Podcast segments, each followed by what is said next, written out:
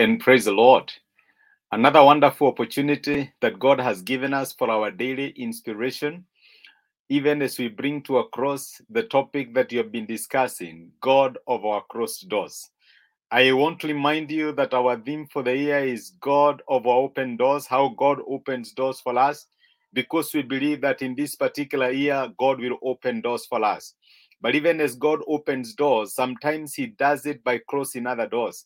And that is why for the last two weeks we have been looking at this topic of God or when God closes doors.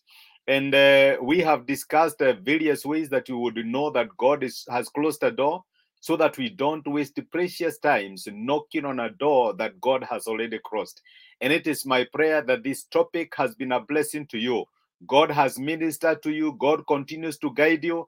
And let me tell you that God never crosses a door to frustrate you.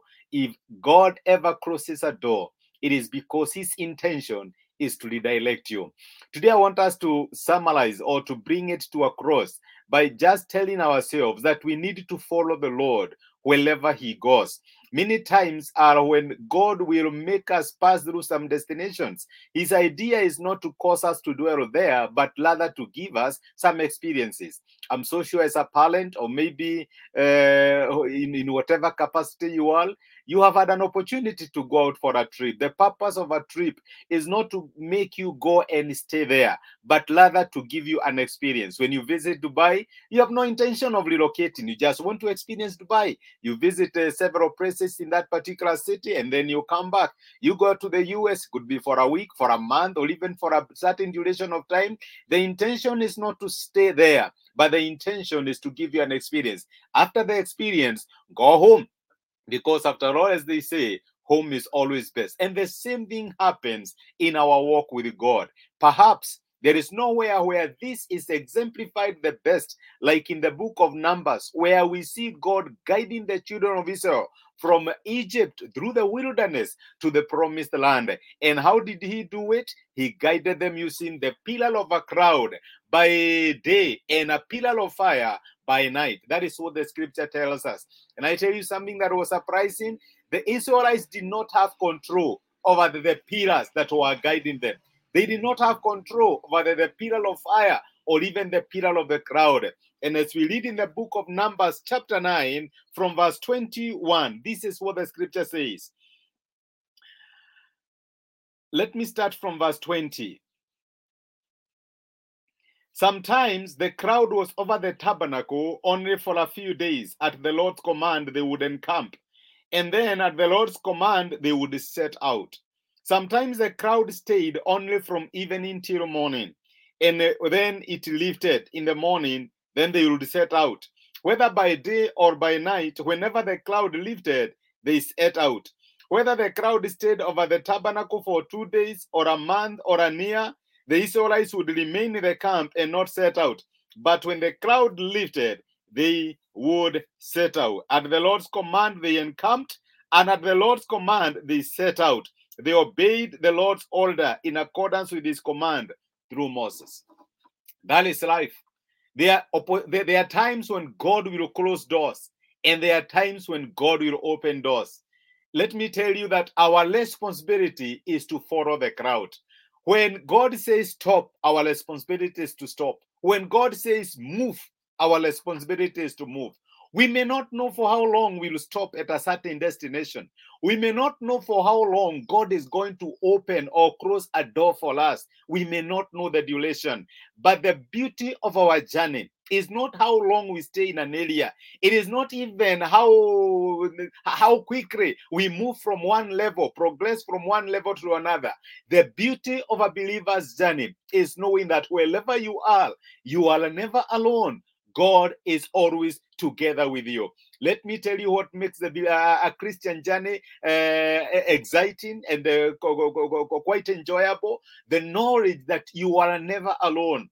When you go through the valley of the shadow of death, you are never alone. God is together with you. When you go to green pastures beside quiet waters, you are never alone. The Lord is always together with you.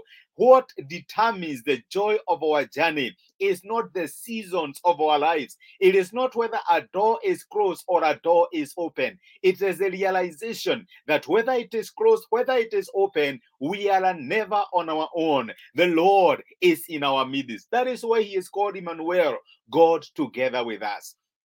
I don't know where doors are closed for you. I don't know where doors are opening for you. I don't know what opportunities you could be relinquishing today. I may not know what you are crying over because you think God has not been fair for you. Whether God was fair, whether he was not fair. The greatest joy that you need to have as a child of the kingdom is God is together with you in whatever circumstance or situation you are in. When you go through life, he has committed himself and he has said, I will never leave you. I will never forsake you. It is our year of open doors. God will open doors for us. But in the same breath, He will close some doors for us. Let us trust His wisdom. Let us trust His guidance. Whether the crowd flies by day, moves by day or by night, whether it stays for a year, for a month, or for years. Let me tell you, my brother, at the Lord's command, that is what the scripture says. They would set out at the Lord's command, they would camp. At the Lord's command that was given through Moses. Let us pray together. Father, we are grateful because of the encouragement that you have given us in your word. We do not determine our lives, but our lives are in your hands. And you have reminded us how you guided the Israelites in the wilderness through a pillar of cloud by day and a pillar of fire by night. The Israelites did not have the, the, the, the power or even authority over the ground, but Lord, they followed you. Where you stopped, they stopped. When you moved, they moved. And I pray for my brother and my sister, even as we trust you to open doors for us in the year 2022. We are grateful because of the many opportunities that you will bring our way.